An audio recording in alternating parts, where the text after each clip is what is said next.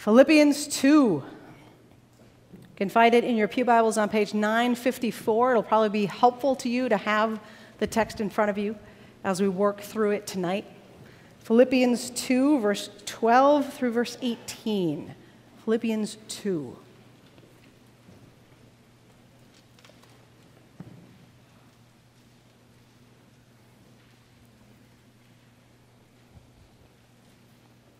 Paul writes this Philippians 2, verse 12. Therefore, my beloved, just as you have always obeyed me, not only in my presence, but much more now in my absence, work out your own salvation with fear and trembling. For it is God who is at work in you, enabling you both to will and to work for his good pleasure. Do all things without murmuring and arguing so that you may be blameless and innocent, children of God without blemish in the midst of a crooked and perverse generation in which you shine like stars in the world. It is by your holding fast to the word of life that I can boast on the day of Christ that I did not run in vain or labor in vain. But even if I am being poured out as a libation over the sacrifice and the offering of your faith, I am glad and rejoice with all of you. And in the same way, you also must be glad and rejoice with me. This is the word of the Lord.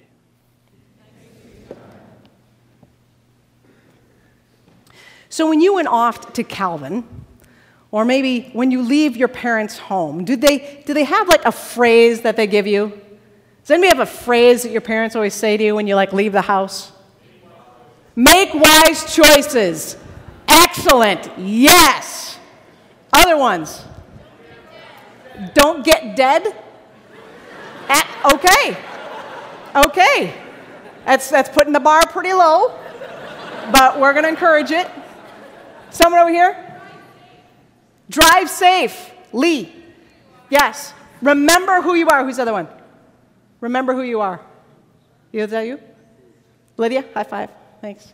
Remember who you are. That's so perfect. It's almost like I planted her, but I didn't. Make wise choices. Don't get dead. Remember who you are. Drive safely.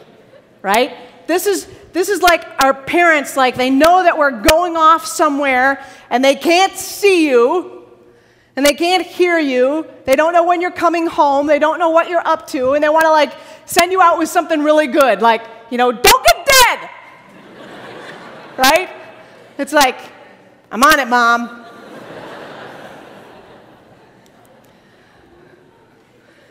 What we have here in this section in Philippians is, is Paul from a distance kind of yelling back, you know, like, don't get dead to the Philippians. Make wise choices, drive safely. Remember who you are. Remember who you are. He says, therefore, my beloved, my children, these people that I love, my beloved, just as you have always obeyed me, now in my presence, much more in my absence. And this is what he tells them to do work out your own salvation with fear and trembling. Don't get dead. Work out your own salvation with fear and trembling. Drive safely. Work out your own salvation with fear and trembling. Make wise choices. Work out your own salvation with fear and trembling. Remember who you are. Now, it seems like, like Paul's a little like the nervous nanny, like, you know, the don't get dead kind of person a little bit. No offense to your parents, who I'm sure are lovely people. the line where it says, Therefore, you, as you have always obeyed me, and the me really isn't in the Greek, it's implied. And scholars that I happen to agree with think that the me shouldn't be there, that it should be as you've always obeyed. Because the last time he talks about obedience is up in verse 8, and he's talking about what Jesus did. Jesus was obedient. And he's saying, You've been obedient. You are obedient to Jesus Christ when I was with you. You're obedient to Jesus Christ when I'm away from you. Here's what I want you to do work out your own salvation with fear and trembling. Now, this is a verse that has been misinterpreted and misapplied many, many, many times. He is not saying here that salvation is something that you need to do. Work it out and be very afraid. Work out your salvation with fear and trembling. It's not like salvation is the SAT and you got to take the prep classes and you got to flip your way through the Fevy book. And then when the time comes, you got to go into the exam room with fear and trembling because this is the test you're going to take that's going to decide are you going to go to Calvin College or are you going to go to some state school? no offense, no offense. I'm sure they're all lovely. One of them gave me a PhD, so I don't know. He's saying, it's not like that. It's not this that salvation is something that you got to work so hard on. You got to like wrestle it out, like you're trying to crack a walnut, like work it out, like make it happen. The verb here that's translated work out is better translated as achieve or accomplish or reveal or show. And it's not individual. It's not John Work out your salvation with fear and trembling. And he could. I mean, look at him. The guy can like hit three pointers all day long, Coach Ross. He's saying, You all, all y'all, work out y'all's salvation with fear and trembling. That is, make it real, show it off. If you've been saved, show it. If this is who you are, remember who you are and reveal who you are. When Paul says, work out your salvation with fear and trembling, it's not like you got to work so hard and get your life in order because one day the judgment's going to come, and if you don't have everything right in line, you are toast. He's not saying that at all. He's saying, all of you together start showing the salvation that you have in Jesus Christ. Remember in the first section of chapter 2, he talks all about what Jesus was like. He talks about Jesus, who, being in the form of God, did not empty himself, right? Emptied himself, became nothing, became a slave, died, rose again from the dead, was exalted. He says, if that is all true for you, then live like it. Show it off. Reveal it to other people and do this together corporately. And when he says with fear and trembling, he's leaning on an old Jewish phrase that was sometimes applied to the reverence that a person had to have toward God, and was sometimes applied to the reverence a person had to have toward their covenant community. Work out your salvation together remembering who you all are together. Work out your salvation with fear and trembling. And the reason we know that he's not talking that each one of us has to do it all right in order to get our salvation is because of what he says next.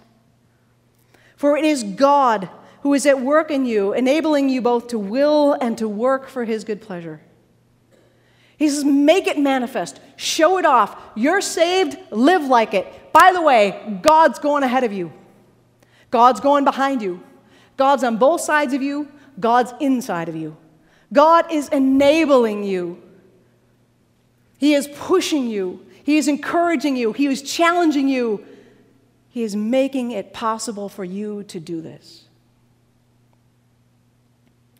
Now, these two verses pack quite a wallop. It's like, look, you've obeyed when I was with you. You're going to obey now. Work out your salvation with fear and trembling. It's God who's at work in you. And you think He's going to ask them to do something really hard, right? This is what He says next do all things without murmuring and arguing. Okay. I mean, that seems like, you know, he's like killing a fly with a sledgehammer there. Like, boom. Work out your salvation with fear and trembling. Do everything without arguing or murmuring. How do these things line up? I mean, when he's yelling at the Corinthians, he's like, hey, one of you sleeping with his father's wife. Stop doing that. Right? It's substantial. When he's yelling at the Ephesians, it's like, stop getting drunk, stop sleeping around. Husbands, love your wives. Slaves, masters, work it out. Substantial. When he's yelling at the Galatians, it's like, hey, circumcision is over, get used to it. Right? He's, he's moving, going for the jugular. He's hitting hard. He's not pulling any punches. And here to the Philippians, who he loves, he's like, oh, you know, just don't murmur or argue. And it feels like he's letting them off a little bit. You know, like they're his favorites. You know, teacher's pet, Philippians, all they got to do is not murmur or argue until you start to realize that what brings down community faster than just about anything else, especially communities that we love and have deep affection for, are the actions of murmuring and arguing. Murmuring has this onomatopoetic sense to it, doesn't it? English majors just went like, it sounds like what it is. Murmur, murmur, murmur, murmur, murmur. If you're not sure if you're murmuring, if it has these kind of tonal patterns, you're that's murmuring. All right? And the idea here is to complain about something. When you're, when you're not quite in control of it and you're not happy with the way things are, you murmur. Sound too familiar? And we usually murmur about really stupid things.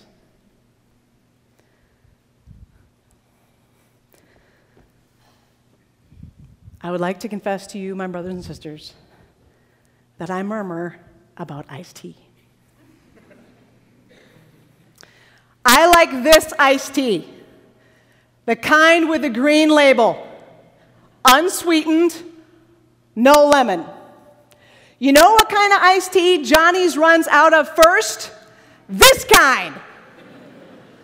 Every time, nine out of ten times, I am not exaggerating. I go to Johnny's, I'm thirsty, I want the iced tea, I walk up to the cabinet, slide the door open, no.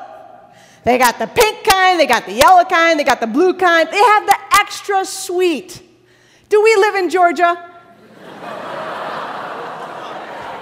We don't drink sweet tea here. That's why the green is always out. Unsweetened, no lemon, hearty Midwestern tea. That's what I'm talking about. It's gotten to be that when I'm thirsty and I start walking to Johnny's, I don't just kind of walk to Johnny's, I walk to Johnny's. I'm like, go ahead, make my day.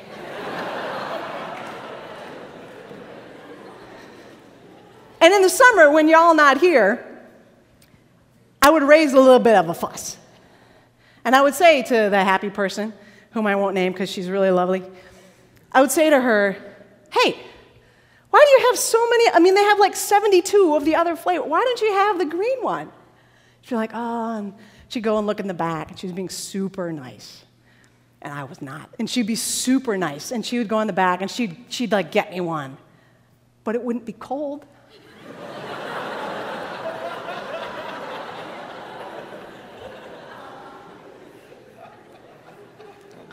And I'd like go back the next week and be like, why?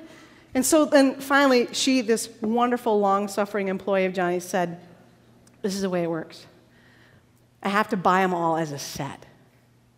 And the green ones always run out first. And so until all the rest of them are gone, it's hard for me to order more to replace because I have to buy them all as a set. And I was like, Oh, that's really helpful to me, and I'm sorry for being a complete jerk to you. And what I realized, not only my complete jerkness, total jerkness, that's a paraphrase of Calvinism point number one. yeah, it takes a minute, doesn't it? Just takes a minute. Give yourself a minute. That when I was going into Johnny's, like loaded for bear, I wasn't paying attention to any of the people who were at Johnny's. I wasn't looking who was behind the grill and asking how they were doing. I wasn't paying attention to their name tags so I could try to memorize the names of the staff. I wasn't paying attention to see who wasn't there in case that person may have been ill or out. When I was going into Johnny's and I was so focused on my murmuring, I didn't care at all about anybody else in Johnny's.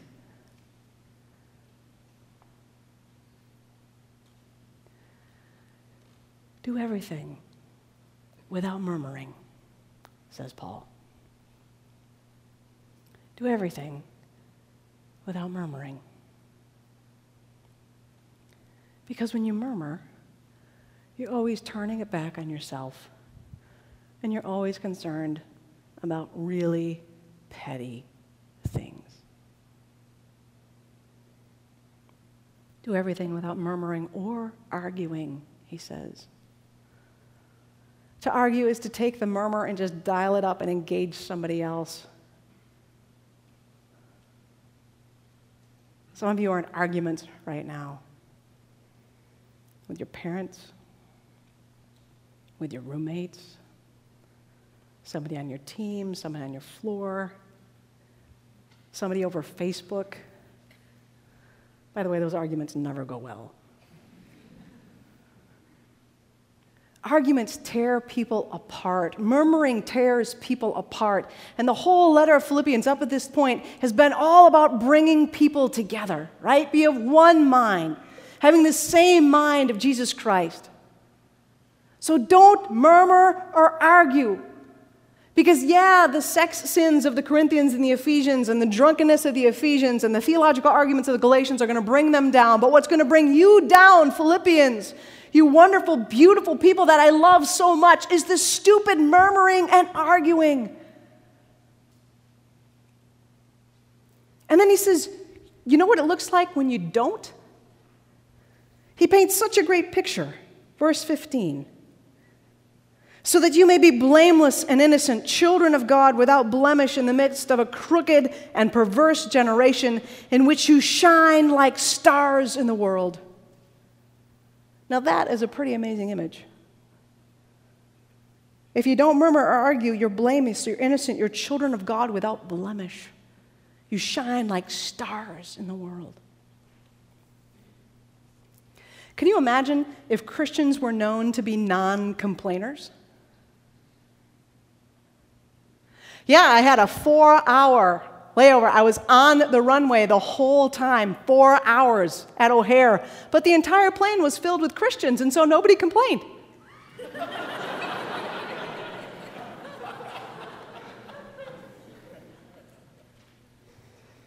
Yeah, our choir director made us go an extra half an hour this week because of the music festival, but because we're all Christians, none of us complained.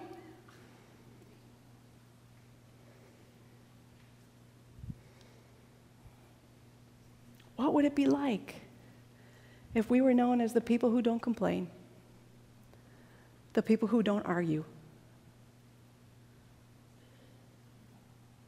I think we would shine like stars. And when Paul has that image of shining like stars, he's not just saying, oh, you're going to look really pretty. You're going to kind of sparkle and look really nice, and people are going to be out walking their dogs at night and go, oh, it's so pretty. It's not what he's talking about. Because when Paul was writing this, stars were the way you navigated. No GPS, no readily available maps to people. The stars were what told you where you were and where you needed to be. So when he says you're going to be shining like stars in the universe, he's not just saying you're going to illuminate things and it's going to be really pretty. He's also saying you're going to show people where to go. You're going to show people how to live. You're going to show people what it looks like when people who are saved start acting like they're saved. You are going to shine like stars in the universe. And it's going to transform things. That's what happens when we shine like stars. There is transformation that happens. Can you imagine if you were on a plane with a whole bunch of people and nobody complained? And everybody said, Well, we're just Christians. This isn't what we do. We just we don't complain. We just absorb. We're okay in a healthy, healthy way. We just accept this. Can you imagine what it would look like on this campus if we declared that this week was a no complaining week? No complaints. You go into the dining hall, you see what they have, and you say, Fantastic! I'm going to shine like a star. You're late for class, you're trying to find parking, you can't find it, you say, It's okay, I'm good. I can walk farther, I can be a little bit late.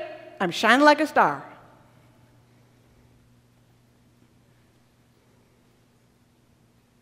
Your professor hands back your assignment. You didn't do as well as you thought you had, but you receive it and you say, Oh, this is an opportunity for me to learn. I'm not going to complain. Maybe I'll discuss gently. Maybe I'll ask for clarification humbly, but I won't complain. What does it look like when we shine like stars? And Paul says, You know the difference that this makes for me? He says, If you hold fast to the word of life, verse 16, I can boast on the day of Christ that I did not run in vain or labor in vain. But even if I'm being poured out as a libation over the sacrifice and the offering of your faith, I'm glad and I rejoice with all of you. And in the same way, you must be glad and rejoice with me. He's saying here that if you can do this, if you can live your life showing people that you're saved, and one of the big ways you're going to do it is through not murmuring and not arguing, and you come together as community, you all work out your all salvation together. If you do that, then everything I'm suffering over here in prison is just it's just a part of what you have to suffer through in order to be the Philippian church. We've talked about how this church probably suffered, about how some of their members probably suffered financial losses once it became known that they were part of the church. Others of them probably lost friendships. Soldiers that they had been in arms with for years and years turned away from them. Their social structures, their financial structures, everything that they had kind of known and built their life on faded away until they just had this group of people. So Paul says, Look, if you all can show that you are saved, not by divisive behavior, but by unifying behavior, then the suffering that we're going through, you there and me there, all of it is just poured out in an offering to the glory of God. It's all for God's glory. If you can just show that you're saved.